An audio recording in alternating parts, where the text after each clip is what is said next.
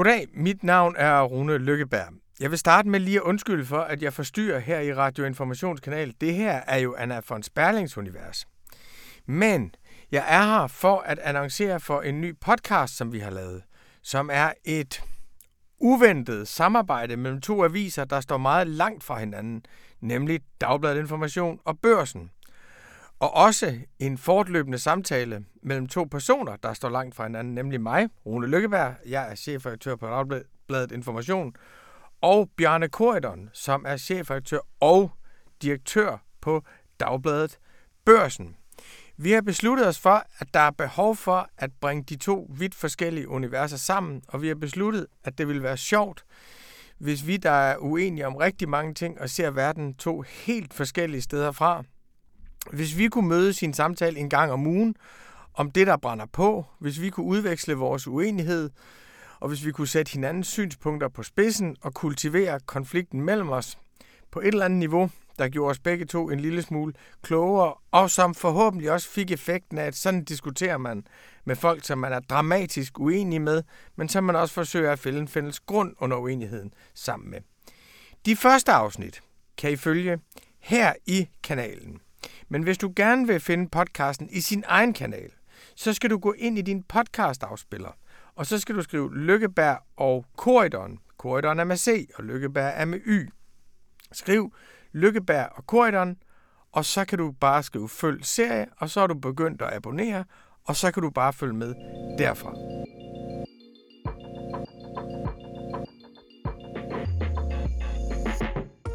Goddag og velkommen til Lykkeberg og Korydon. Mit navn er Rune Lykkeberg. Velkommen til, Bjarne. Tusind tak. Det her program er jo et møde mellem to store institutioner, Dagbladet Information og Børsen. Det er et møde mellem to verdensbilleder, og så er det en samtale mellem to mennesker, der er uenige om rigtig meget, men synes, det er en god idé at mødes og etablere fælles grund. I dag skal vi rundt omkring fire ting. Vi starter med at vende vores ferier i Frankrig og USA. Derefter taler vi om sikkerhed i verden. Så vender vi tilbage til værdipolitikken for at finde ud af, om det er gået helt galt, eller om det faktisk går lidt bedre. Og til allersidst, så vil vi afsløre, om Bjarne og Rune stiller deres organer til rådighed for fællesskabet, om de med andre ord ejer deres egen krop, eller om de oplever sig som en del af statens store leme. Velkommen til.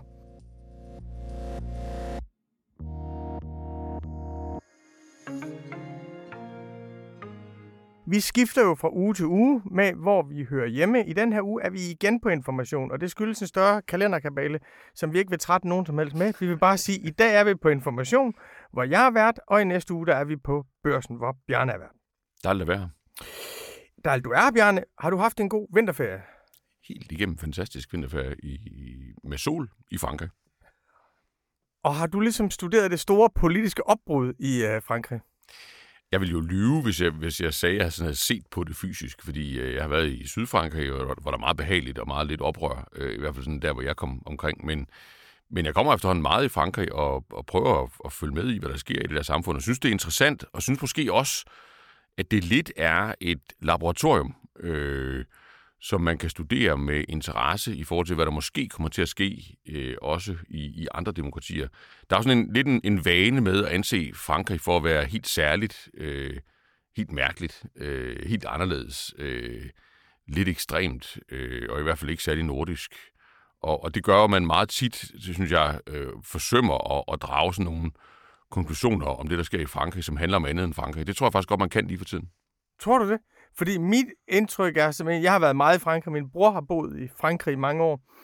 Da jeg ung havde jeg sågar en fransk kæreste, så jeg er kommet rigtig meget. Du slår mig på alle parametre der. ja. så, så, så min fornemmelse er det der med Frankrig, et, altså et præsidentembede, som er enestående magtfuldt, skabt under Algeriekrigen. En centralisme, som er enestående, og en ulighed mellem centrum og periferi, som er enestående. Altså halvdelen af Frankrigs BNP bliver lavet i Paris. Det er faktisk forbudt at flytte store virksomheder fra provinsen til Paris. Så jeg tænker, det er et ret enestående økonomisk og politisk eksperiment.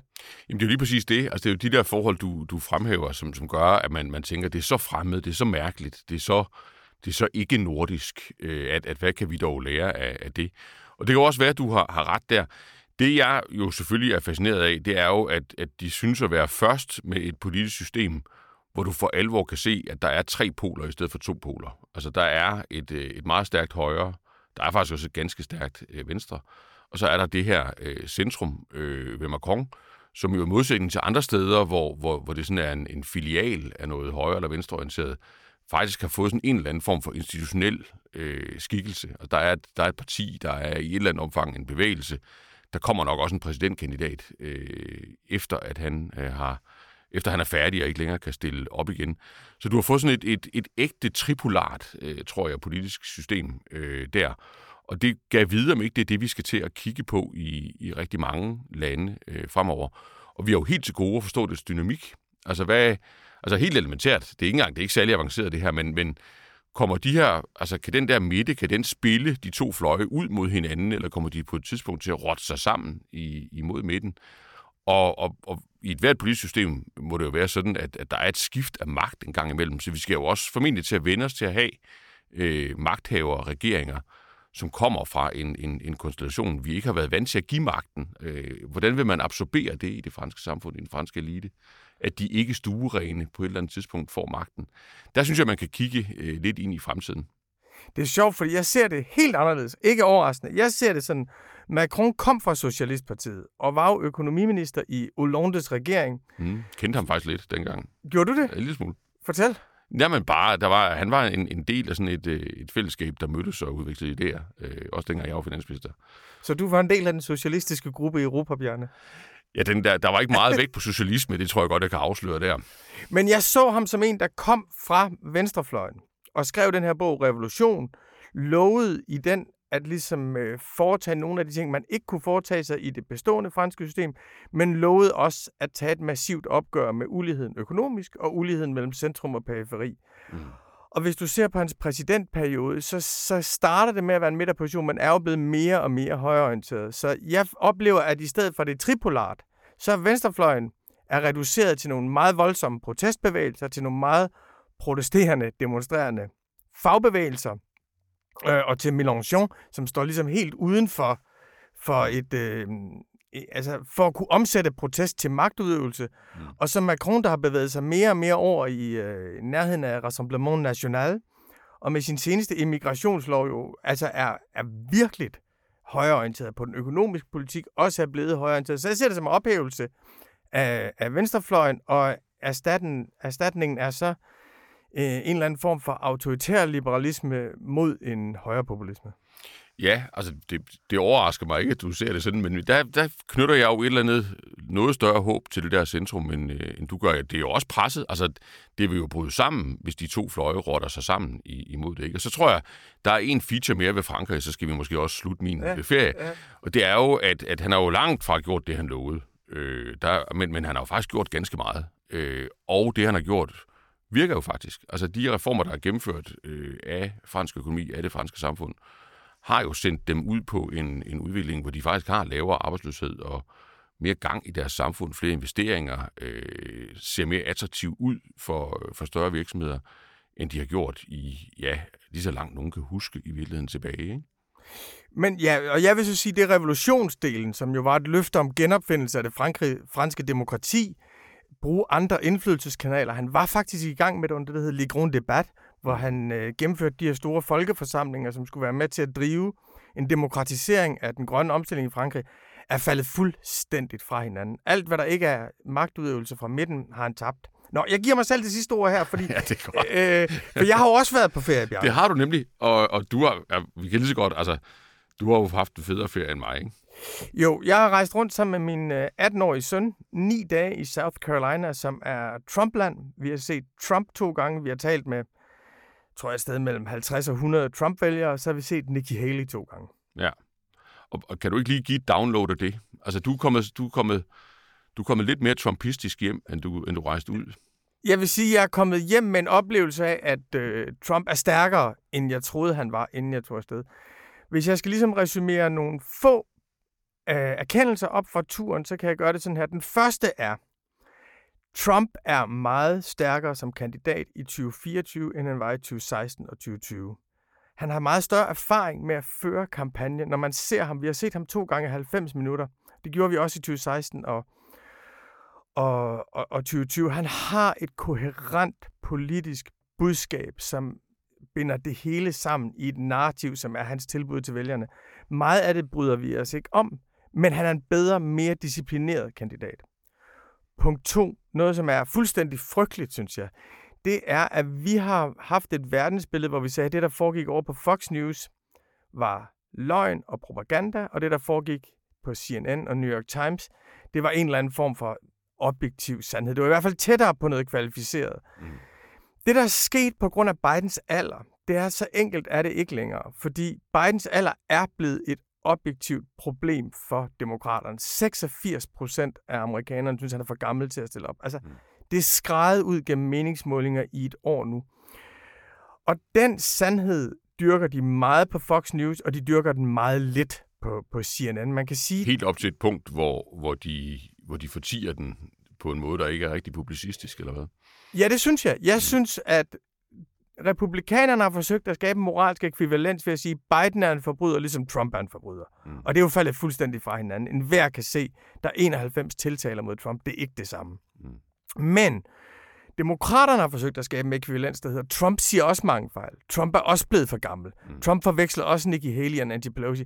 Og det hænger ikke sammen. Trump er ikke alderdomssvækket. Det er Joe Biden. Mm. Og det betyder faktisk, at man kan sige, det er sådan uh, troværdighedsmæssige hierarki mellem Fox News og CNN er meget vendt om. De er sådan relativt, altså man får en kvalificeret tilgang det ene sted, og en kvalificeret tilgang det, det andet sted. Det synes jeg er ret epokalt uh, i, i, i virkeligheden. Tredje vigtige indsigt, synes jeg, er, at for de unge, som jo Trump fører blandt de unge vælgere, mellem 18 til 29 år, har Trump større opbakning, end Biden har. Og der er der to forklaringer på. Den ene er, for de unge er Trump ikke noget ekstremt. Han er noget, de har prøvet før. Mm. De har set, hvordan han er normaliseret for dem. Mm. De oplever, at der er et vej mellem Trump og der er et valg mellem Trumps vej og Bidens vej. Og det er veje, de har prøvet før, og mange af dem oplevede større fremgang under Trump, end de gør under Biden. Så for de unge er det ikke ligesom det ansvarlige, fornuftige, etablerede system over for den ekstreme outsider. De er to forskellige veje, og de synes, rigtig mange af dem, vi har snakket med, synes, han er lort at høre på. Mm. Men de siger, at vi har brug for at få stoppet illegal indvandring, og vi har brug for at få gang i økonomien, og det var Trump bedst til. Mm. Fjerde ting, det er, at vi har talt med rigtig mange Hispanic Trump voters også, og den besked, de tager fra Trump, det er ikke, at manden er racist. Det er heller ikke, at manden er imod indvandring. Det er, at han er imod illegal indvandring. Og det er, at de er kommet som legale indvandrere, og når han vil lukke ned for illegal indvandring, forsvarer han i virkeligheden dem mod de forkerte. Derfor er det heller ikke en europæisk indvandringsdebat, de har i USA. Den er ikke for eller imod indvandring. Den handler om illegal indvandring over for legal indvandring.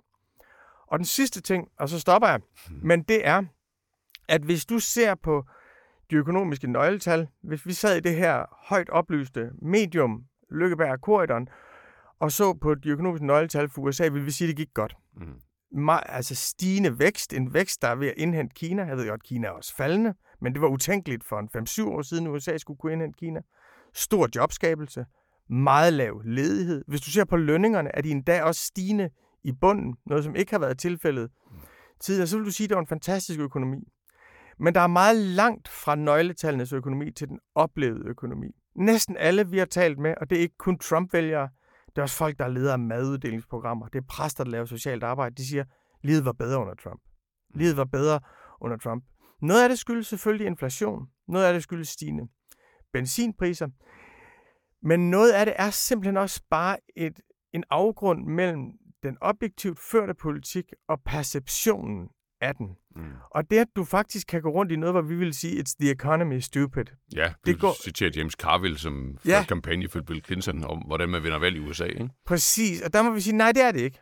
Det er perceptionen af the economy. Og det sjove er, at den sidste dag, vi var der, der talte jeg med en fyr, som er læge på et øh, hospital for veteraner mm. i øh, Columbia, som er statshovedstad i South Carolina.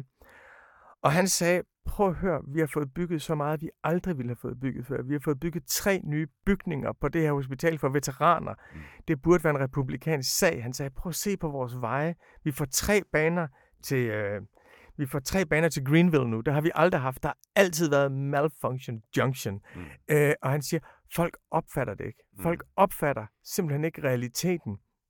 De ser, at der er et helvedes dårligt trafik under Biden. De ser, at der er trafikprop, fordi der er vejarbejde. Mm. Og det der, synes jeg, er en spektakulær ting, faktisk. Men skal vi lige prøve at tage den op, fordi du, du havde fem, og, ja. og de, altså de her, man, man får lyst til at tage dem alle, men så går programmet, så kuldsejler vi jo. Ja. Men den sidste, øh, er der måske noget, noget bredere i det der med, at, øh, at det ikke er The Economy Stupid, øh, der afgør valg på samme måde som bare for 10 eller 20 eller, eller 30 år siden i, i vores øh, ungdom. Altså, jeg tror ikke helt tallene øh, matcher op, men, men det var jo lidt det samme, jeg prøvede at pege på i en, i en fransk kontekst. Ikke? Altså, Frankrig er, Frankrig er jo et sted i, i dag, som økonomisk ser noget sundere ud, end det har gjort i lang, lang, lang, lang tid. Der er lavere arbejdsløshed. Der er faktisk mere dynamik i det franske samfund, end der har været længe. Men det er jo ikke nødvendigvis det samme som, at der er øh, social ro eller, eller en, en følelse af, af sammenhængskraft eller, eller optimisme. Øh, måske snart det modsatte i store dele af, af befolkningen. Du peger så på det samme i, i USA, bare i en, i en endnu kraftigere øh, grad, altså endnu voldsommere polarisering øh, op mod i virkeligheden endnu flottere nøgletal. Altså hele, hele kloden er jo dybt imponeret af den amerikanske økonomi, lige bortset fra, fra det store statsunderskud. Ikke? Så er det jo en stærk vækstmotor øh, og en stærk jobmotor, øh, der er bygget i USA. Og det, der vil være interessant ved det der spørgsmål, det er jo, at det, er det et rigtigt nyt, er det et ægte nyt, vejet fænomen, som, som er bredere end bare det, vi oplever ved det her konkrete valg mellem Biden og, og Trump? Altså, er vi kommet ind et sted i sådan demokratiets historie, hvor, hvor sådan polariseringen øh, af, af basisopfattelser, af perception er så stor, at det der med, hvordan en økonomi føles, det er, det er mindre koblet til realiteterne, end det nogensinde har været øh, før. Er det, er, er det et ægte nyt fænomen, øh, eller ej? Det synes jeg virkelig, virkelig er, er, er interessant, og jeg er selv i tvivl. Den anden hypotese, man kunne have, øh, det ville jo være, at det her, lige det her med inflation faktisk er et værre monster, politisk værre monster, end man havde troet, fordi vi havde glemt, hvad det var for en størrelse. Vi har ikke haft det i så lang tid. Det er en hel, hel generation, der ikke har opereret med det som faktor i, i politik. Nu er det tilbage, øh, og det, og det er der en eller anden form for smerte eller frustration i hos rigtig mange øh, mennesker som man har undervurderet politisk, og som Biden-administrationen måske også har undervurderet politisk, fordi man, man fyrede jo godt op øh, for kedlerne, da man kom til, også mere end det nok var fagligt øh, tilrådeligt. Øh, og man var ikke så bekymret for det her øh, inflationsfænomen. Man kører sådan en, det, man kalder for en high-pressure economy. Ikke? Så det er jo den anden mulige forklaring, som, som jeg ser det, men det er jo super, det er super vigtigt, om det er den ene eller den anden, der er rigtig. Jeg tror i hvert fald, det der er faldet fra hinanden i USA, det er kapaciteten til at etablere en fælles virkelighed. At man faktisk ser på det samme. Og det er sjovt, uanset om vi taler med demokratiske eller republikanske vælgere. Punkt 1, de tror ikke på medierne. Mm. Punkt 2, de tror heller ikke på, at politikerne er dem, der i virkeligheden bestemmer. De ser Bidens sådan, alderdomsvækkelse som et tegn på, at det kan være any puppet, der står deroppe. Det er nogle mm. andre, der sidder. Så den der massive mistillid til både dem, der formidler virkeligheden, og dem, der har den politiske magt i dem, gør, at det er ekstremt svært at overbevise dem om noget andet end deres absolut nærmeste, nærmeste virkelighed. Og så tror jeg, der er en stor forskel på USA og, og Europa, og det er, amerikanerne betragter jo sig selv som en lukket verden. Der er ingen tolerance over for eksterne variabler. Her i Danmark kan du godt sige, at der var også corona. Altså, corona betød faktisk noget. Der har også været en inflation, som er på vej ned i, øh, i USA. Men i USA, der får præsidenten ansvaret for alt lort, mm. fordi de accepterer ingen eksterne øh, variabler. Det er et sindssygt interessant fænomen, at du faktisk har den præsident i nyere tid, som har gjort mest for at udligne ulighed og for at lave øh, altså for at angribe de store virksomheder, beskytte arbejdere, og præcis den gruppe føler sig svigtet af ham. Mm. Men tror du, det er et vej, altså tror du, det er et vejet nyt fænomen, eller bare et vejet nyt amerikansk fænomen, eller bare noget, der øh, knytter sig til den helt konkrete situation, altså Biden-Trump? Jeg tror, det knytter sig til den konkrete situation, Biden-Trump. Når jeg rejser i USA, og nu har jeg jo dækket valget i midtvejsvalget i 2020, præsidentvalget i 20, midtvejsvalget 2022, præsidentvalget og primærvalget i 2020, præsidentvalget i 2016, 2012 og 2008, så er jeg, tænker jeg, der er et ufatteligt momentum for den kandidat, som formår at overskride de her modsætninger. Fordi både republikanere og demokrater beklager helt vildt, at de ikke kan forstå den anden part. Der er så mange familier, der er splittet. Mm. Der er så mange... Trump og Biden er jo ikke to adskilte verdener. Det er jo ind i hver enkelt familie. Det er jo mellem generationer. Og jeg tror, at den, der er en overgang til noget, hvor Trump og Biden er sidste station, og til en ny øh, virkelighed. Det her er minder for mig en lille smule om, jeg boede i USA i 90'erne og så kampene mellem Newt Gingrich og Clinton dengang. Mm. Og pludselig kom Obama efter øh, George W. Bush. Det skabte sig sine egne konflikter. Så jeg tror ikke, det er et vejet fænomen. Mm. Jeg tror også, det er en transition til en anden form for medievirkelighed, der nok skal etablere sit ekvilibrium. Nå, men lad os komme videre. Og du har taget sikkerhed i verden med, Bjarne. Ja, det har jeg, og, og jeg skal skynde mig og prøve at skære det til, så det ikke lyder så, øh, så helt utilnærmeligt bredt, øh, som sikkerhed i verden kunne antyde. Men jeg synes bare, at når man sådan går rundt på sin vinterferie og siger, okay, objektivt, hvad er, hvad er den største nyhed øh, sådan de sidste 7-10 dage, siden vi sad her sidst? Hvad, hvad er der i virkeligheden, hvad er der ved sket, som har størst rækkevidde? Så det, det kan der selvfølgelig være forskellige bud på. Mit bud vil være, at det, der er sket de sidste 7-10 dage, det er, at det der med, at vi står i en helt ny sikkerhedspolitisk virkelighed, det er virkelig begyndt at gå op for den, den, den globale offentlighed, den globale øh, elite. Og der, der tænker jeg ikke på, på alt det, der er sagt, altså med, med, med Ukraine og Rusland og Kina og øh, en, en multipolær verden og så videre, så videre. Der er jo holdt uendeligt mange taler og skrevet uendeligt mange klummer om, om de der store tektoniske skift. Jeg tænker sådan meget konkret på, at det man jo nok havde på fornemmelsen, øh, nemlig at Trump havde en pæn chance for at blive valgt som amerikansk præsident, og at han havde en dagsorden, øh, som ville ryste øh, fundamentet under NATO. Det blev helt konkret i, i de her dage, der er gået siden vi, vi sad her sidst. Øh, han udfordrede simpelthen helt åbent NATO's artikel 5, altså det, her, den her garanti om, at man kommer hinanden til undsætning, hvis man bliver angrebet. Og det sender jo så rystelser ind igennem den europæiske offentlighed, øh, og også ind igennem den danske offentlighed, hvor man kan sige sådan, uden at være overdramatisk, hvem ved, om det sker, hvem ved, hvordan det sker, det kan vi måske komme tilbage til, så er der jo ikke nogen ansvarlig politisk leder i, øh, i NATO, der ikke tænker, at det bliver vi nødt til at forberede os på. Og der er jo, altså der får du jo en effekt, som sådan målt i omfang bliver meget større end det meste, der er mig, vi kunne sidde og snakke om. Altså, hvad det kommer til at koste i kroner, hvad det kommer til at betyde diplomatisk, hvad det, det kommer til at, sådan at betyde for, hvad man egentlig skal, skal stable sig op til at kunne politisk, der er vi i den helt høje skala, øh, hvis du spørger øh, mig.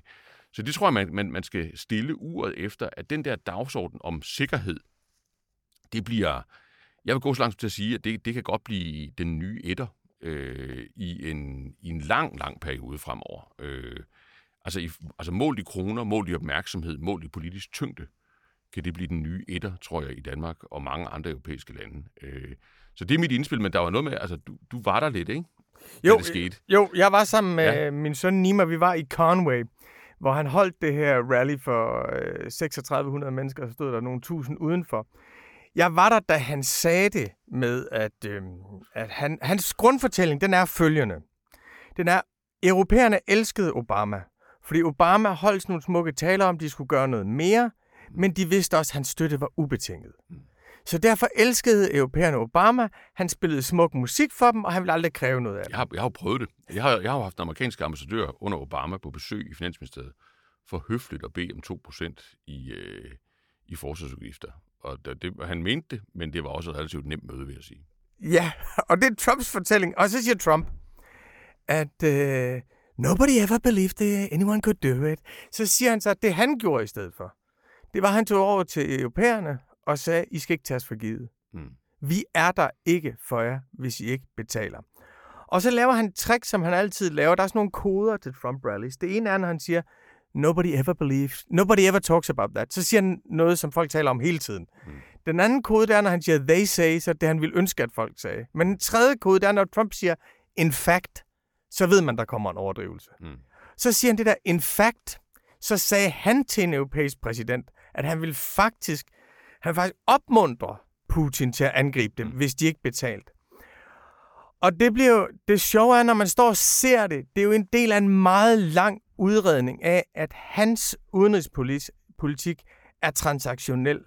Hvis man er ubetinget allieret, bliver man snydt. Mm. Hvis ikke man stiller betingelser til sine allierede, så bliver man snydt. Man bliver nødt til hele tiden at kræve noget af dem, for ikke at, at blive snydt. Så det er det ligesom paradigmeskifte, Trump står i. Det er, ingen alliancer er ubetinget. Alt afhænger, afhænger af, hvad du giver den anden vej. Og så fyrer han den der af, og det er tydeligt, synes jeg, i situationen, at det er sådan et, et, et, det er sådan et, det, det er sådan et hop på trampolinen mm. fra, fra gamle dage. Men det sjove er, at man ser reaktionen med det samme over hele verden. Man ser ligesom, hvordan europæerne med det samme er ude og sige, nu skal vi også, og nu skal vi også. Demokraterne i USA er selvfølgelig ude og advare mod det, og Trump er frygtelig. Og mm. Jeg så Nikki Haley dagen efter, som sagde, husk hvor meget vi havde brug på vores venner efter 9-11. Så ser jeg så Trump tre dage efter i Charleston, og der griner han af det. Mm. Og der, der står han og siger, det jeg gjorde, det var bare at sige, at I skal ikke tage os for givet. Og så siger han, og jeg kunne jo godt tænke mig, at de betalte 4% mm. i, i stedet for. Og ja, det første pointe, som er sjovt, det er, at Trump tager jo fejl. Fordi da han sagde det, da han var præsident sidste gang, gjorde europæerne det jo ikke. Det er jo sådan et rituelt chok, vi har fået, siden han blev mm. præsident første gang. Merkel stod i 2017 i et øltelt i München og sagde, nu må vi tage os af vores egen sikkerhed. Men vi gjorde det jo ikke. Mm. Vi, vi tog det jo faktisk ikke til os. Næste, så, så, så, så han, hans fortælling er forkert. Øh, den næste ting er, at jeg synes, det rammer en anden panik, som er, at vi faktisk ikke ved, hvordan man fører sikkerhedspolitik i dag. Og så klynger vi os det der med, at vi kan ikke tage USA for givet. Hvis du ser på Ukraine, så fører vi sikkerhedspolitik på en måde, som gør, at det ikke ser ud til, at vi vinder. Hvis du ser på Israel, så fører vi sikkerhedspolitik på en måde, der gør verden til et mindre farligt sted. Et mere farligt sted. Mere farligt sted, ja, ja, ja, ja. Men, men, men lad, os lige, lad os lige tage det her sådan helt hårdt ned på, på jorden. Ikke? Fordi mm. hvis, hvis nu vi to er enige om, og det tror jeg, vi er, at øh, Donald Trump er et, et, et, et, et kæmpe fænomen, og, og, og et mærkeligt fænomen, og også et, et på mange måder et fænomen, man, man må tage værdimæssigt afstand fra men vi bliver nødt til at putte ham ned i, nødt til at behandle det rationelt, vi nødt til at analysere, hvad, hvad, hvad, er, hvad er det for et fænomen, hvad kommer det af, og hvad vil det føre til? Og det der med at rationalisere det, øh, jamen det er, der, det er der for lidt af i det, i det offentlige rum. Det mener jeg i hvert fald. Altså det, det er jo, der, der er masser af pomp and circumstances omkring det, han, han siger. Du beskriver det godt. Men det, han vil jo i virkeligheden signalere, det er, at nu bliver USA's alliancepolitik mere transaktionel. Vi, det, det bliver noget for noget. Det bliver også mere bilateralt. Det bliver land for land. Vi, vi spiller jer ud øh, mod hinanden, og vi tager jer en af gangen. Og når vi tager en af gangen, så er det altid os, der er de store, og jeg, der er de små. Så er det ikke USA versus EU eller andet. Så er det USA versus Danmark, Frankrig, Tyskland, Holland, hvad de hedder alle sammen. Og der har vi en dagsorden, og det er, at, at, øh, at I skylder. Øh, I, skylder I skylder penge, I skylder andre former for indrømmelser, I skylder nok også en, en pæn gang ydmyghed, venner. Hvis det nu er signalet, når man skralder det hele af, mm så kan man jo sige, at det, der så er sket de sidste 7-10 dage, det er, at det kunne man jo godt have tænkt sig til. Altså, det er jo ikke, jo ikke verdens sværeste analyse at sige, okay, hvis der er en chance for et, et, et, et genvalg af Trump, eller nogen, der ligner Trump, jamen, så kommer den dagsorden jo nok tilbage i global politik. Og det spiller sådan set en relativt stor rolle for os, eftersom vi er helt afhængige af, af amerikanske sikkerhedsgarantier, øh, har været det siden, øh, siden 50'erne. Ikke? Så synes jeg jo, den, den, den den vigtige samtale, som vi jo har i fortvivlende lille omfang i Danmark, det er jo, hvad så? Hvad så herhjemme? Altså, er vi, er vi klar? Øh, er vi beredt? Og det her taler vi om den politiske elite, vi taler om systemet, embedsværket, men vi taler også om offentligheden. Er vi parat til at skrue vores forsvarsudgifter op til, du sagde fire, men vi kunne starte med bare at sige to og en halv. Øh, det tror jeg kommer til at ske. Jeg tror, vi får en debat i Danmark inden for øh, relativt kort tid om, at vi skal højere op end 2 procent. Øh, det skal vi jo så betale for, og der vil jo være et behov for at finansiere det, øh, enten ved at, at skrue ned for noget andet, eller ved at skrue op for, for hvor mange penge vi tjener i det danske samfund med, med, med, med reformer eller, eller andet. Er vi klar til det? Er vi klar til at håndtere en bilateral relation til USA, hvor vi ikke sådan kan gemme os bag Tyskland eller Frankrig eller andre, men hvor vi som Danmark skal tage diskussionen om, hvad vil Danmark egentlig give til gengæld for at få en amerikansk sikkerhedsgaranti forlænget øh, ud i en, en, en, en lang horisont det synes jeg jo, man, man har brug for at begynde at snakke om. Og der er min fornemmelse, og det er jeg egentlig lettet over, det er, den politiske elite, jeg tror øh, embedsværket, asiatisk plads, jeg tror regeringsledelsen, de der tre mennesker, som, som styrer landet, når de har så tid til at mødes, Øh, jeg tror, de er der. Jeg tror, de har forstået det her 200 procent, og jeg tror, de snakker om det, jeg tror, de bruger tid på det.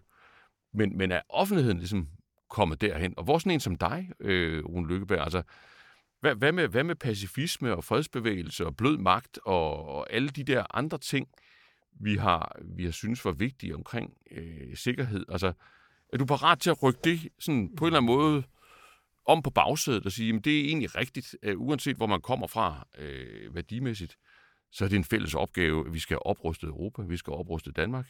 Det bliver dyrt, det skal gå hurtigt, og det bliver formentlig også temmelig ydmygende. Øh, og, og det er bare med at komme i gang med at løse opgaven.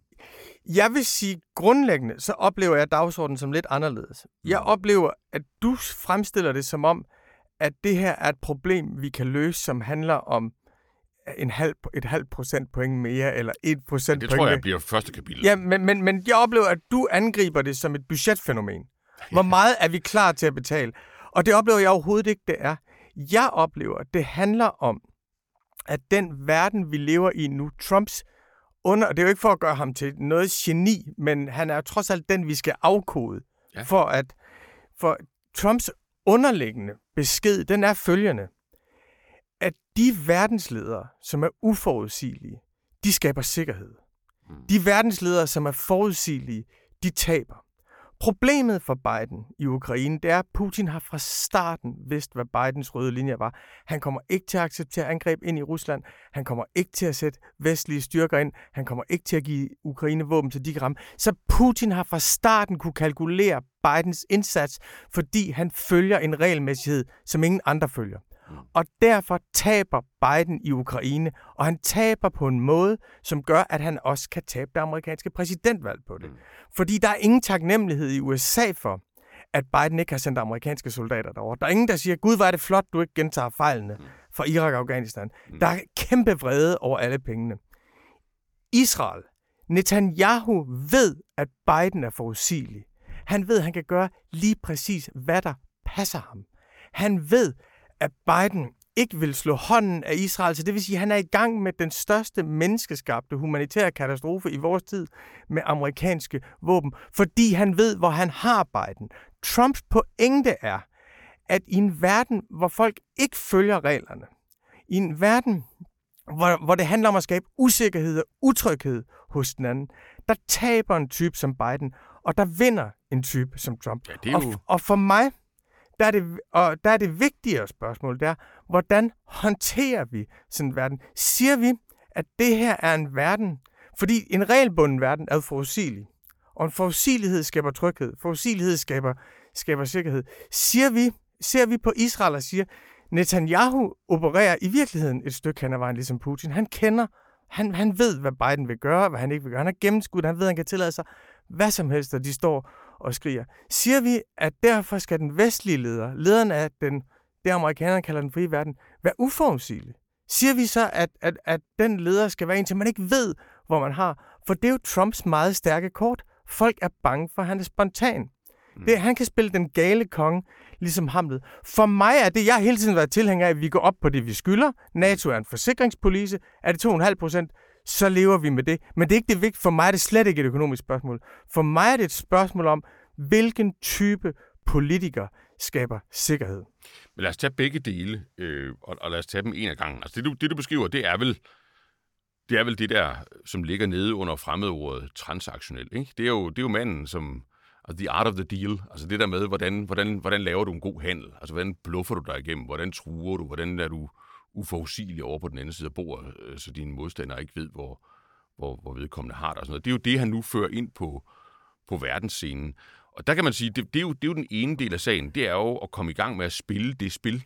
Og der, altså jeg, Jamen skal vi det? Skal ja, vi opføre os ligesom Putin og Netanyahu ikke og Erdogan? opføre os ligesom dem, men vi bliver nødt til at, at tage verden, som den, den er. Ikke? Altså Mark Rutte, afgående øh, hollandsk statsminister, øh, tror jeg, øh, ret varm kandidat til at blive NATO-generalsekretær efter Stoltenberg, og derfor måske det menneske på jordkloden, der har hovedet længst fremme i forhold til at begynde at tale og tænke og handle, som man måske bliver nødt til at gøre øh, som politisk topleder i, i sådan en, en Trump 2-verden.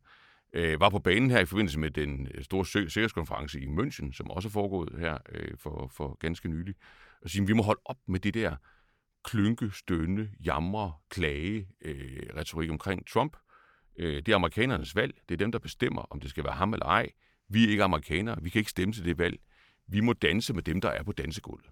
Og det er jo, det er jo sådan en ny tone øh, i, i, i det europæiske rum, om man så må sige. Jeg tror, den kommer til at blive dominerende øh, meget snart, den toneart. Og det tror jeg også er nødvendigt.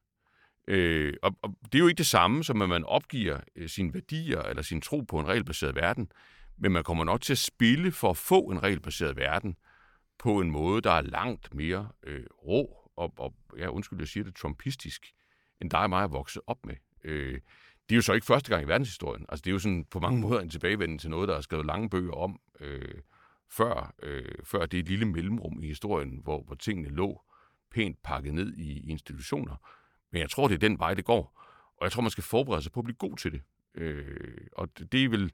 I Danmark er vi jo gået det første museskridt ved at dekretere pragmatisk udenrigspolitik som doktrin, ikke? Men jeg tror, vi skal meget længere. Og så det andet, Rune, det er jo bare, at øh, det er jo, det er jo, det er jo noget værre noget med tal og økonomi. Ikke? Det er jo, når man sådan er i, i, i pressen, så er det jo et, et greb i lommen, sådan en halv eller en hel eller halvanden eller to procent af BNP. Det tror jeg ikke, det er ude i, i sådan den samfundsmæssige øh, virkelighed. Altså, det lyder jo, altså 1%, hvad er det? Altså, hvem, hvem vil ikke kunne finde ud af at bruge 1% mere på, på en børneopsparing, eller på hvad man nu har lyst til. I, en, i sådan en nationaløkonomisk sammenhæng er det sindssygt mange penge. Det er sindssygt mange penge. Og det første skridt, vi tog op mod 2%, dem tog vi bare af kassen, ikke? Øh, fordi det synes man ligesom godt, man kunne, lige før der skulle være øh, valg. Det tror jeg ikke, man kommer til at kunne næste gang. Og det vil sige, der bliver det jo rigtige prioriteringer. Øh, altså af, af alt det andet, vi godt kan lide i Danmark. Altså vores, vores velfærd, eller hvor lang tid vi arbejder, eller... Og det, altså, prøv at se, hvor vildt det var, da man tog folks store bededag. Øh, prøv at for, altså forestille dig, at du skulle tage en, det var vinterferien, der røg, fordi nu lever vi i en ny øh, sikkerhedspolitisk virkel, virkelighed. Altså, er der en parathed til det, og, og, og hvad med sådan en som dig? Altså, øh, er det okay at prioritere sikkerhed, altså hård sikkerhed, våben, øh, soldater, tanks, ubåde? Lad mig sige, lad, lad, lad mig sige noget om, om, øh, om, om Stor Bededag først. ja. Altså, jeg mener ikke, at den danske befolkning er ude af stand til at forstå, at man skal give afkald for at kunne sikre social retfærdighed, frihed og tryghed. Det mener jeg ikke, den danske. Det mener jeg heller ikke. Det, det mener jeg ikke, den. Og jeg mener ikke, at man kan sige, Stor Bededag viser, hvor svært det er til noget for danskerne. Stor Bededag viser, at man ikke kan lyve for danskerne. Stor Bededag viser, at man ikke kan pisse på folk og sige, hvis I ikke er villige til at afgive en helligdag, så holder I med Putin. Og alle dem, der ikke gider at komme ind til det forlig, øh, alle dem, der ikke gider være, være med til det, de kan heller ikke være med til forsvaret, og så holder de med Putin. Det er det, som Stor Bededag Men viser. der er vi, det tror vi er enige i. Det, mit, altså, mit så, så, så, ikke... så, så, jeg vil ikke tage det her som et, gud, hvor var det svært. Jeg tror, man kan gå meget langt mm. i forhold til at forklare, man skal bare have gode grunde til det.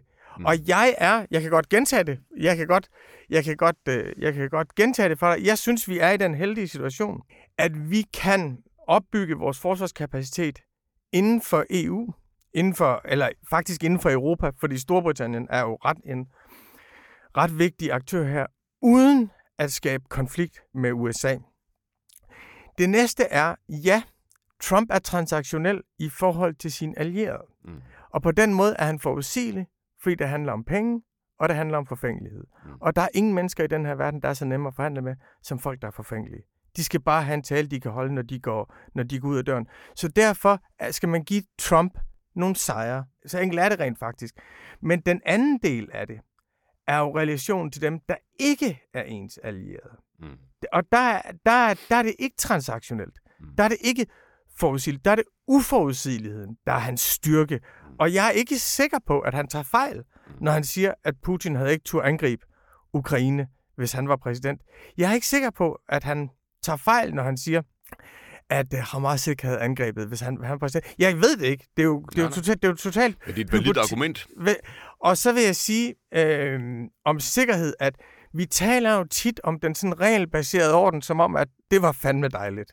Ej, hvor var det godt, at dengang vi havde den regelbaserede orden, den liberale verdensorden, og der var regler, og folk gjorde, som USA ville. Men vi tabte den jo på gulvet fordi vi håndterede den af helvede til. Irak var jo en kæmpe, kæmpe, kæmpe katastrofe. Afghanistan var en kæmpe, kæmpe katastrofe. Libyen var en katastrofe. Og jeg er ikke sikker på, hvis du bor i Afghanistan i dag og er under Taliban, at du så tænker, gud, hvor var det frygteligt med den liberale verdensorden. Så der er et element af en romantik omkring den nære fortid, som simpelthen ikke matcher realiteterne. Vi tabte, og det gik ud over en masse andre mennesker. Vi tabte opbakning i vores egen befolkninger. De ting, vi har talt om med mistillid til politikere, kommer også ud af det. Så vi skal ikke beskrive det som om, vi kommer ud af en guldalder, og nu går ind i kaos. Vi skal beskrive det som om, vi går fra en fase ind i en anden fase. Og der tror jeg faktisk ikke, at, at det er så dårligt, det budskab, der hedder fred gennem styrke. Og mm. det er jo Trumps budskab. Fred gennem styrke. Må jeg få det sidste ord på den her? Ja. Fordi, ja, det, du kan jo bare tage det igen. Men, men jeg tror, vi går ud af en guldalder. Altså, jeg, jeg tror, altså, og det er jo, vi, vi går ud af guldalderen med, med bagdelen først, ikke? Altså, og, og vi gik måske også igennem guldalderen med, med, med bagdelen først, i stedet for at gå igennem med panden først, for mange vedkommende i hvert fald.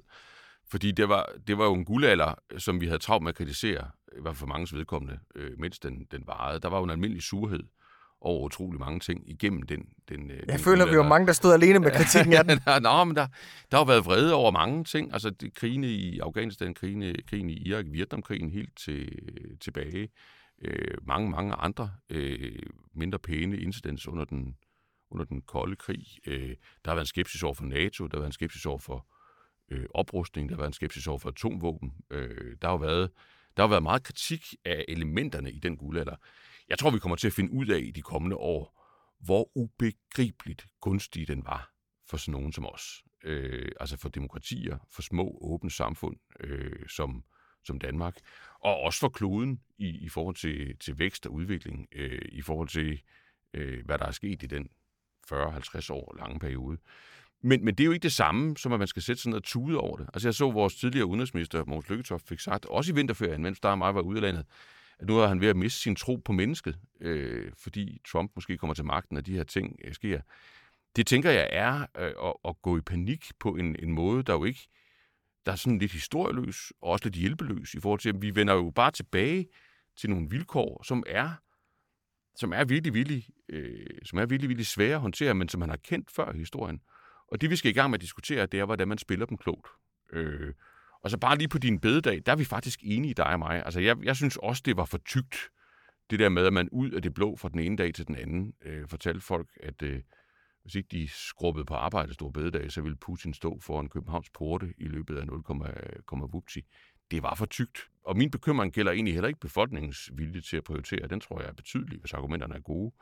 Mit spørgsmål det er, om de talende klasser er der. Altså, og der synes jeg jo ikke, vi har en speciel prioriteringsparat offentlighed. Hvis du sådan kigger ud i sådan en almindelig dansk dag i demokratiet, jamen så, så er der i hvert fald der er jo mange, mange røster, som synes, der er brug for mere af meget, øh, om man så må sige, øh, på, på alle hylder, ikke? Altså sundhed, øh, alt, alt, alt det, der er galt, øh, socialt, øh, uddannelse, undervisning, øh, velfærd i, i bred forstand, lidt lavere skatter vil jo også være dejligt og så arbejde en lille smule mindre. Ikke? Altså, så er, er vi sådan et specielt prioriteringsparat samfund i forhold til, hvordan diskussionen kører. Det er jo ikke det samme, som, som hvad, hvad, hvad sådan almindelige mennesker kan bringes til at tænke. Jeg vil sige, det der foruroliger mig i forhold til den nye situation, det var i 60'erne, der laver man et atomvåbenregime, fordi man erkender, at misforståelser er ekstremt farlige på begge sider. Så man erkender i 60'erne, man bliver nødt til at tillade gensidige inspektioner. Og det er på et tidspunkt, hvor den kolde krig altså er på sit højeste, hvor Rusland og altså Sovjetunionen og USA er meget langt fra hinanden. Men der erkender man faktisk, at vi har brug for nogle kanaler, som sikrer, at vi ikke misforstår hinanden. Og den tillid, man etablerer der, er fuldstændig tabt i mellemtiden. Den blev revet i stykker op gennem nullerne og, og tierne. Og det bekymrer mig. Mm. Det er, synes jeg, er langt mere alarmerende. Det er, at man ikke har den gensidige forståelse af, at det er i ingens interesse, at vi misforstår hinanden. Men at man tværtimod gør den potentielle misforståelse til et våben. Det synes jeg gør vores tid farligere, end den har været tidligere i mit liv. Anden pointe, omkring fredsbevægelse, det er, vores problem i dag er jo, at fredsbevægelserne er vokset ud af en tid. Åh oh ja, du, skal, du bliver nødt til at runde fredsbevægelsen. Jamen, ja, ja, ja, jamen, du får den, du får den, du får den. Vores fredsbevægelser er jo formet af en tid, hvor dem, der førte krig, var vores egne regeringsledere. Det vil sige, at vi, var, vi kunne protestere mod dem, der bestemte. Så du kunne lave en stor, du fik en stor fredsbevægelse mod Vietnam, fordi du var mod den amerikanske krig. Men du har ikke en stor protestbevægelse eller fredsbevægelse i Europa imod Putins krig, fordi han er uden for vores rækkevidde. Derfor ser vi i øjeblikket en meget stærk fredsbevægelse imod Israels højteknologiske barbari, fordi det er nogen, der er inden for vores rækkevidde. Så så længe det er magthavere, som vi på en eller anden måde har en forbindelse til, så får du fredsbevægelser. Og uanset hvordan man vender og drejer det, har vi haft en meget stærk fredsbevægelse de sidste 3-4 måneder. Jeg har lige været i USA, hvor der selv der har der været meget store demonstrationer imod det. Men du kan ikke have en fredsbevægelse mod Putin. Så det vil være min... Øh, det... Men du vil heller ikke mene, at altså, fredsbevægelsen var vel også... Jeg var aldrig hjemme i den, skal jeg tilstå, men, men jeg har da jagtet den igennem min, ja. min, min opvækst. Øh, og det var vel også en, en vision eller en tanke om, at man kunne løse problemer på andre måder, end, end dem, der sådan er øh, klassisk sikkerhedspolitisk logik, altså magtbalance. Øh, ja, det altså en, en ja, transaktion, om man så må sige. Det var vel en, en tanke om, at man kunne komme et sted hen, hvor man, om man så må sige, stod åndeligt stærkt på, at man skulle afruste. Øh, det var vel også, og det var vel også en protest imod Jamen, våben, imod militær, imod Jamen det er jo derfor, jeg giver dig begge dele her, Bjarne. Jeg giver dig først alle atomnedrustningsaftalerne, og så giver dig den folkelige bevægelse bagefter. Mm. Fordi jeg mener, at de her atomnedrustningsaftaler, jeg mener den gensidige inspektion, jeg mener, at den tillid er i alles interesse. Mm. Hvis du ser i dag, det er jo ikke fordi NATO i det store billede mangler våben. Nej. Vi er jo våbenmæssigt, vi har i Ukraine bevist, at vi med to 3% af NATO's kapacitet faktisk kan holde Rusland stangen med tredje generationsvåben, et stykke hen ad vejen, anden generationsvåben, faktisk kan holde dem stangen. Så gå ud af det at sige, at nu skal vi alle sammen have mange flere våben, er for mig irrationelt. Jeg anerkender kontrakten med amerikanerne. Derfor siger jeg, at for mig er det allervigtigste i forhold til fred, at få genetableret de institutioner, man skabte på et langt mere politisk tilspidset tidspunkt i 60'erne, end man gjorde i dag, og forstå det og det tror jeg simpelthen ikke, Trump har nogen forståelse for.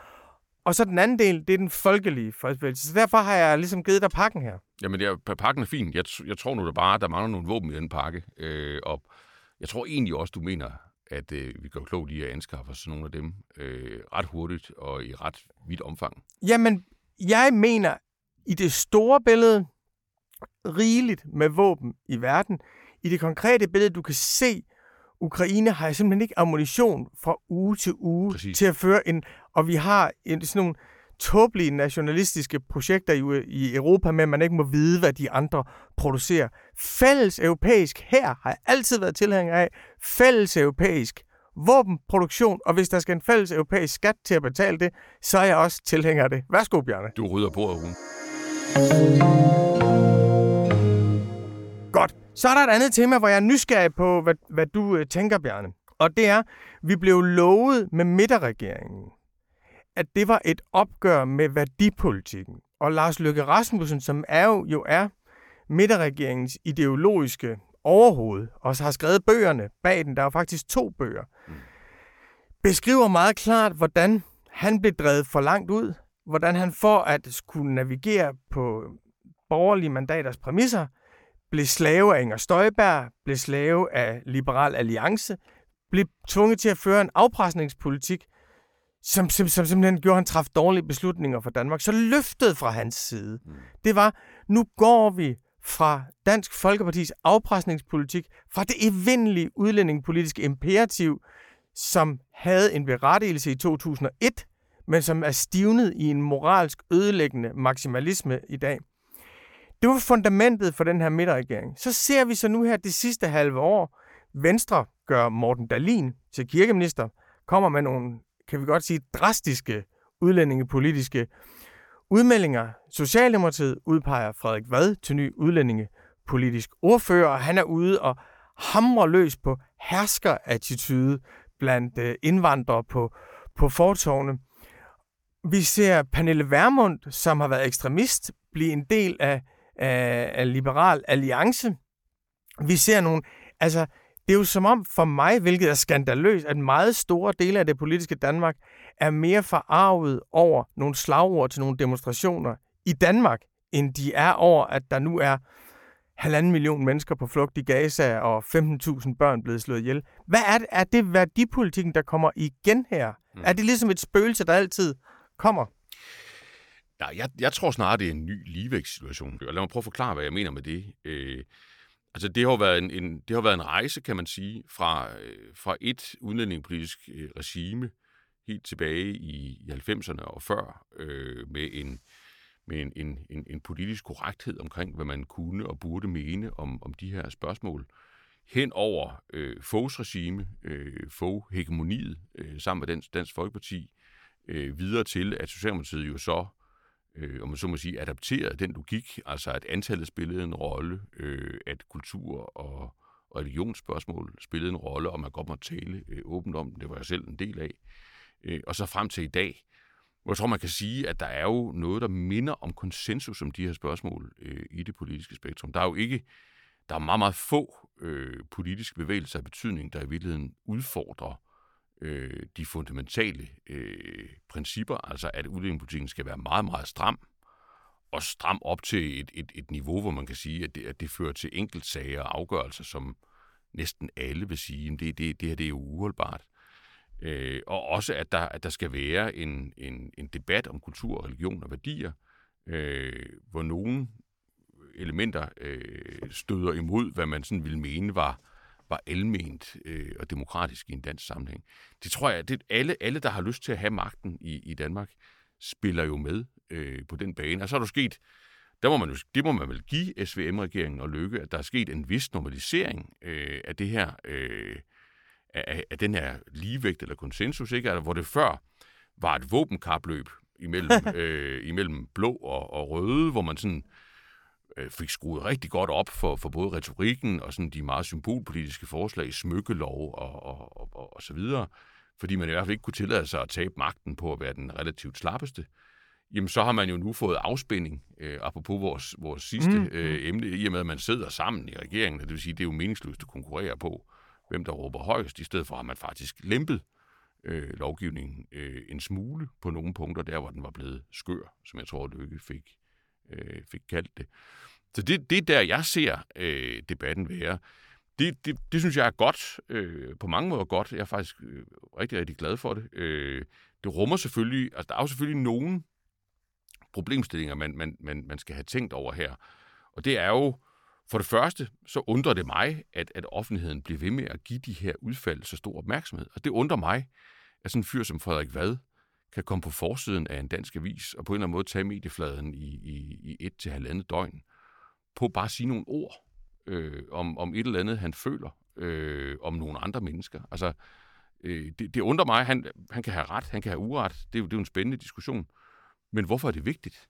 øh, når nu vi er landet i en ligevægtssituation, når nu det ikke længere er et, et udfordrings- eller et, op, et, et oprørssynspunkt, som det var, da Dansk Folkeparti introducerede debatten. Det er min, min ene, øh, mit ene spørgsmål. Mit andet spørgsmål, det er jo, jamen, hvordan kommer vi så videre? Øh, fordi selvom jeg egentlig er meget tilfreds med den ligevægt, vi har opnået, og som jeg tror, den er langt sundere end det, du ser i mange, mange andre demokratier. Du kan bare tage det tyske øh, demokrati, eller det franske, øh, eller det hollandske øh, så er, skal vi jo nok øh, videre i retning af en eller anden form for, for normalisering, der også tillader den her meget store del af vores befolkning øh, at blive sådan fuldt ud en del af fællesskabet, fuldt ud en del af arbejdsmarkedet, øh, fuldt ud en, en, en, en del af, af det, der er Danmark. Øh, den opgave tror jeg ikke øh, er, er løst endnu, så det er, jo, det er jo sådan en bekymring, jeg har. Hvis jeg får sige én ting mere, så er det bare sådan et, et gæt, og det er, at den der værdipolitik, som, var, som jo var en værdikrig. Altså, det fyldte jo virkelig meget, altså for 10 og 20 år siden. Også på den her vis, ikke? Jeg husker den der forside, hvor I havde malet Pia Kærsgaard mørk i huden. Og det, det var, var en annonce? Nå, det var en annonce, ja. Men det var, den fyldte i hvert fald noget. Ikke? Der var Hun synes selv, det var sjovt. Jo. Der var virkelig strøm på det dengang. Ja. Ikke? Øh, jeg tror, det, jeg tror, det holder flyttedag lige om lidt. Jeg tror, det holder flyttedag over i noget, der handler om øh, køn, identitet, øh, værdier, øh, der i højere grad knytter sig til, til livsformer, øh, sex, samliv, regnbuefamilier, øh, alle de her spørgsmål. Der tror jeg til gengæld, du kan få en krig, som bliver lige så øh, hård, langvarig og nådesløs, som det du så med udlændingene øh, igennem øh, 90'erne og 0'erne. Det er bare sådan en hypotese. Men grund til, at det optager mig, det er ikke så meget, fordi Frederik Vad siger, hvad han siger, eller Morten Dahlin siger, hvad de siger, men det er, fordi jeg synes, det er en konflikt, som er inde i hjertet af den her regering. Mm. Øhm, det er tydeligt, synes jeg, at når Mette Frederiksen, lands statsminister, skal forholde sig til Israel, Palæstina, til Gaza, at så er det gennem en udlændingepolitisk optik. Mm. Og det er tydeligt, at når Lars Lykke gør det, så forholder han sig ikke til det gennem en udlændingepolitisk optik. Og du kan se, når hun melder ud på det, så ligger vi et helt bestemt sted, som ligesom handler om, at vi skal ikke finde os i øh, muslimer, og hvor det for hende er det, hun er inde i der muslim-terrorisme, det er absolut onde, det er vi imod, hvor Lars Lykke, han er et helt andet sted. Så hvis du følger Lars Lykke, så stemmer vi i FN's generalforsamling for våbenhvile. Mm. Vi opretholder støtten til UNRWA, placerer os sammen med øh, Norge og, og Irland, altså et eller andet sted på den europæiske venstrefløj. Hvis du følger Mette Frederiksen, så placerer vi os et eller andet sted på den europæiske højrefløj. Så derfor oplever jeg, at det er en konflikt ind i hjertet af den her regerings udenrigspolitik. Jamen, jeg tror, du har... Det, det synes jeg er, er rigtigt, øh, og jeg tror, du har fuldstændig ret. Altså, hvis man, hvis man skal tro kilderne, øh, og de, dem synes jeg, der er, dem, kan, dem kan man sagtens få i tale, hvis man er lidt omhyggelig, så er der en konflikt. Altså, så er der... Øh, den, det, du beskriver, findes i virkeligheden. Altså, der er to fløje eller fronter. Øh, men så er det jo også nationens position i verden, det jamen, faktisk handler om. Jamen, så er det jo ikke bare ord, Bjørn. Nej, men det, det, er, det er jeg sådan set enig med dig i. Øh, jeg tror bare, at, at, at selvom jeg ikke... Vi, vi skal jo have drøftet Gaza på et senere tidspunkt, ja. selvom det er, at det er vigtigt, hvor vi ligger hen i spørgsmålet om, om UNRWA og, og eventuelle øh, terrorister på, på FN-løn osv. osv., så, så er det trods alt, vil jeg have lov at sige, jo ikke et, et spørgsmål af samme rækkevidde, som dengang nationen var i værdikrig. Altså dengang øh, DF var ikke stuerene. Hypotesen var, at, at hvis vi ændrede, hvis vi ændrede vores udlændingepolitik, hvis vi ændrede vores syn på mennesker med en anden religion, jamen så vil, så vil noget helt fundamentalt øh, falde sammen i, i, i Danmark. Den, den strøm er der jo slet ikke på debatten længere, som i overhovedet ikke. Og jeg tror, Mette Frederiksen, altså det, det, det fænomen, du har at gøre med der, det er jo, det er jo noget så klassisk som overkompensation. Ikke? Altså hun, hun er jo, det hun er god til, hun er god til mange ting, men det hun er god til, det er jo, at hun ligesom er blevet overbevist om at indtage en, en, en, en position, øh, jamen så gør hun det med liv og sjæl. Øh, så, så efterlader hun absolut ingen tvivl på, øh, altså hun efterlader alt tvivl på perronen, ikke? Øh, det har hun gjort mange gange i sin, sin karriere, og, og det gjorde hun også med udlændingepolitikken. Og derfor er hun jo i virkeligheden, hun er jo mere få i udlændingepolitikken, øh, end, end, altså hun minder jo om, om det få øh, udstrålede og, og sådan var specialet af i, i nullerne, hvor Lykke jo på en eller anden måde endte med at blive utrolig træt af Anders Fogh Rasmussen, øh, og, og, og, og alt det, den epoke stod for, selvom, øh, selvom han selv havde embedet undervejs. Til allersidst, Bjarne, vi har ikke så lang tid tilbage. Så har vi et spørgsmål om organdonation, hvor vi lige skal have placeret, hvor, hvor, hvor vi står henne her. Du har den. Jamen, det, det skal vi vel, fordi det er stort. Altså, det der vel skete i, øh, her i, mens vi var væk, det var, at regeringen spillede ud med, at nu skulle, nu skulle det automatisk være sådan, at hvis ikke du vælger det fra, øh, jamen, så er, du, øh, så er du ligesom organdonor, når du i øvrigt øh, dør, ikke? Øhm, og det skabte jo en vis, altså en, en vis debat, og, og, og, og det angår jo rent logisk os alle sammen, så vi, så vi skal lige have det rundet også her. Det skylder vi. Ja. Det skylder vi offentligheden. Men vil du lægge ud? Jamen, jeg er af den holdning, at det enkelte menneske skylder fællesskabet sin frihed. At kilden til, at vi kan være frie og sikre og trygge i et land, det er, at vi er en del af et fællesskab. Så for mig er friheden først og sidst politisk. Og derfor det at skulle afgive øh, organer til fællesskabet, har jeg intet som helst problem med. Du, Intet. Du skal lige være død først, ikke? Jo, jo, men, men som død, jo, jo, jo, men, men, men jeg har ikke den der med, at min krop er et hus uden for samfundet, hvor og, og organerne er, er hellige. Så jeg synes, man skal have lov til at vælge det fra. Det altså, jeg synes, det, det aktive fravalg, synes jeg, er, er en menneskeret, faktisk, at sige. Fordi det kan der være religiøse grunde til, det kan der være alle mulige åndelige øh, og politiske grunde til, men for mig er det her rigtigt. Også fordi, at selvom jeg jo er kropssocialist, som det fremgår, så har jeg ikke selv fået udfyldt et organ kort, så det hjælper mig fra, fra øh, maligt svigt til øh, pligtsolidaritet. Men det er sjovt, fordi jeg tror, vi ender, vi ender i en, en tæt omfavnelse her, ikke? Fordi jeg, jeg, er, jeg er helt enig med dig, og jeg er også lige så tjusket som dig, og det, nu har jeg så nok en, en der, min krop har nok mindre at byde på end, end, end din, men jeg har heller ikke fået udfyldt Det falder uden for det her program. ja, det falder fuldstændig uden for. Men jeg har heller ikke fået udfyldt noget som helst. Men, men, men jeg er enig med dig i, at, at øh, det synes jeg egentlig ikke er, er specielt kontroversielt, øh, at det skal være sådan default-optionen, øh, at man... Øh, at man er til rådighed for det fællesskab, man er en, en del af. Øh, man, man, man er jo også selv afhængig af det fællesskab, øh, mens man lever. Øh, men, men jeg synes, det jeg stussede over ved diskussionen, hvis vi har tid til lige at, at runde det, det var jo, at, at der, var noget, der var noget energi i den. Øh, og det kom jo, det der jo kom både fra, fra højre, altså fra, fra borgerlige øh, tænkere og debattører, men også fra venstre, altså fra SF for eksempel, det er jo sådan på en eller anden måde en, en, en skepsis over for staten. Altså det der med, at, at der er noget, der er noget klamt øh, ved, at, at staten lægger sin hånd på, øh, på individets krop, øh, og at og det bliver sådan ligesom spidset til med, at, at, at staten ejer vores øh, krop osv. osv. Jeg, jeg stusser bare over det, fordi jeg synes, det er et mærkeligt forhold, vi har til staten i, i Danmark. Der er, jo, der er jo god grund til nogle gange at være statsskeptiker. Jeg har jo selv været inde i staten i nogle år af mit liv, og, og der er bestemt ting, man skal, man skal passe på med i, i forhold til statslig magtudøvelse. Men, men det er som om, vi i Danmark skifter frem og tilbage mellem sådan at elske og omfavne staten. Vi elsker vores kongehus. Vi elsker danskhed. Vi elsker sådan fællesskab i sådan Oscar Hansen og socialdemokratisk øh, aftapning. Ikke? Øh, i, når vi sådan er i et humør, og så når vi så, i, i et andet humør, så kan de selv samme mennesker, de selv samme politikere, de selv samme debattører tænke, jamen den der stat, den er farlig pas på den, den skal i hvert fald ikke lægge sin klamme hånd på, øh, på mine nyere, vel? Øh, og det synes jeg, er der, der er noget mærkeligt skizofrent i. Sidder du, stussede du over det samme? Nå, men jeg tænkte netop, det er det modsatte, at det, man elsker ved kongehuset, det er, at det ikke er staten. Mm. Det er fornemmelsen af, at det her, det er nationen. Mm. Nationen er det varme, det rare, det dejlige, der er vokset nedefra og har fået en krone på hovedet. Og derfor, jeg kender mange, som det vrede, da Mette Frederiksen blandede sig i hele den her øh, kroning af, af, af, af kronprins Frederik, fordi de fordi følte... staten satte ja, på nationen. Ja, præcis. Ja. Fordi de følte det som, som statens intervention, øh, og, og staten blev en slags parasit på, på, på nationen. Jeg synes også, at vi har et dobbelt forhold til staten, som er, at staten er jo vores vi når vi siger, at nogen må gøre noget. Vi skal ikke finde os i Nordic State. Altså, når vi råber op, mm. så er det jo staten, vi appellerer til. Nogen må gøre noget, så ved vi godt, hvem det er.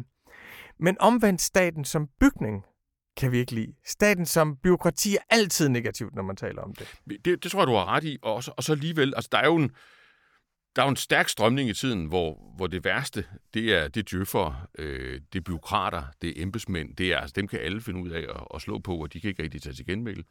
Øh, men alligevel, hvis du dobbeltklikker på, på staten, altså ikke som institution, men som bygning, så er der jo dele, altså alle holder jo ombudsmanden, alle holder jo højst. Det er jo fordi ombudsmanden er vores imod staten. Alle holder jo af Nationalbanken. Øh, eller, altså, der, der, er jo... tror, der tror jeg, Bjørn, der, der, der, tror jeg, at du rammer altså kærligheden til Nationalbanken. Den, den, er, den er ikke krøbet ind under døren i information endnu, eller hvad? Jeg oplever det ikke i min sociale kreds, at det er sådan, at uh, nu skal vi altså have et glas rødvin og, sådan, og glæde os over Nationalbanken. Men, men tilliden til, til, til, til sådan en institution som Nationalbanken er jo stor. Altså, der er jo, vi har jo etableret dele af staten, som nyder relativt bred respekt, og som eksekverer nogle i, i, i bund og grund politiske beslutninger, øh, som vi har truffet langt tilbage i tid, men som så er blevet, øh, som der så er blevet en dyb konsensus om. Øh, det, det har vi jo masser af eksempler på i en, i en, i en dansk sammenhæng.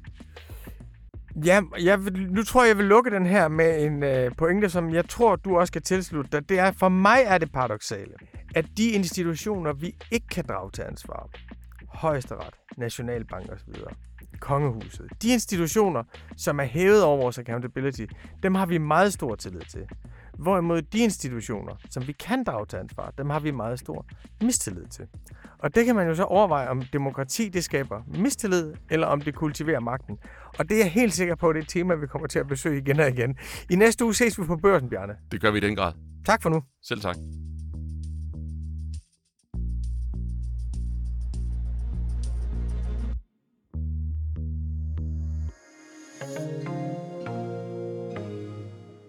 Som sagt, hvis du gerne vil følge den her fortløbende samtale, den her kultivering af uenighed, den her kultivering af en konflikt, der ikke går væk, men kun bliver skærpet og forhåbentlig bliver hævet til et lidt højere niveau, så skal du gå ind i din podcast-afspiller, find Lykkeberg og Korridoren, sig følg serie, så er du begyndt at abonnere.